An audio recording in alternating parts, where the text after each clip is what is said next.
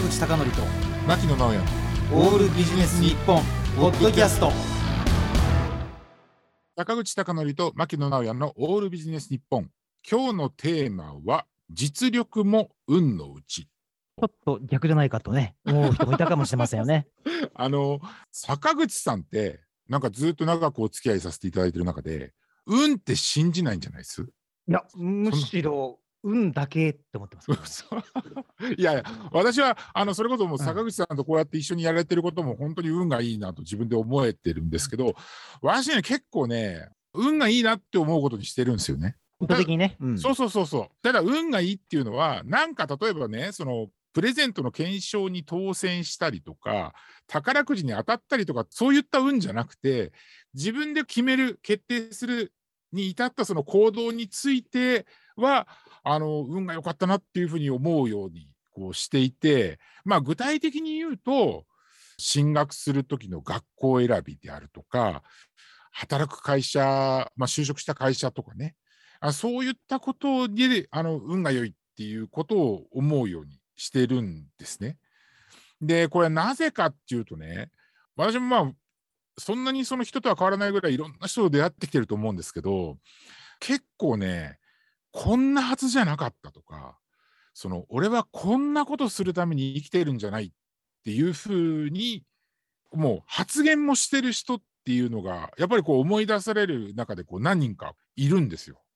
いるでしょうね。ううんんでもね今こう言いながらも思い出されてる人って私から見るとあのハッピーに生きてないんですねその後もねずっと。うんわかる気がする。いやでもね坂口さんねこんなはずじゃなかったって思うじゃないですか思う瞬間ってあるでしょ？うん、瞬間やね、まあ本当に不幸な人もいらっしゃいますからね。そうそうそうそうんだ思う瞬間はあると思うんだけれどもそういうことをね思い続けることになんか意味があるのかなっていうふうに思っていてあの最後にもうああもう自分は運がいいなっていうふうに思うことでねこんなはずじゃなかったっていうねこだわりを引きずらずに済んでるっていうこう次々っていうふうにいけるっていうのがあってこの番組っていうのは FM 世田谷でやってますけど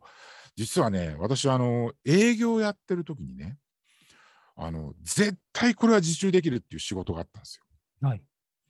でそれを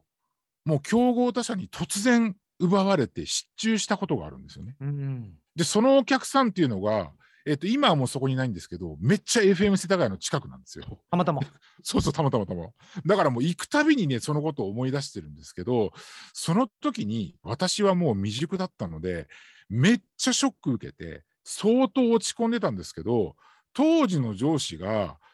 いやいや、これ失った額大きいじゃんっていう感じなんだけど、ものすごいあっけらかんと、いや、そんなことこうだってもしょうがないじゃん、次々ってこういうふうに言ってくれて、それはね、私を慰めるとかじゃなくて、私から見ると本当にそう思ってるんだなっていうふうに見えたんですよね。やっぱそういう上司のもとで働けたっていうのもすごく自分が運が良かった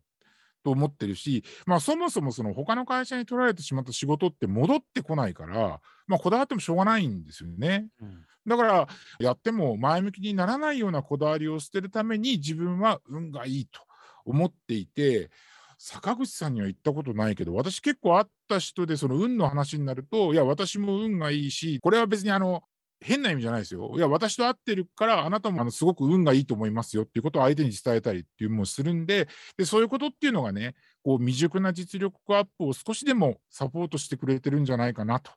いうふうに思ってるわけなんですね。まあ、ということで、まあ、変なこだわりを捨てるためにですね、実力をつけるための暗示として、今日のテーマ、実力も運のうちということでお話をしました。坂口孝則と牧野直哉のオールビジネス日本ポッドキャスト。今回はここまで。次回もお楽しみに。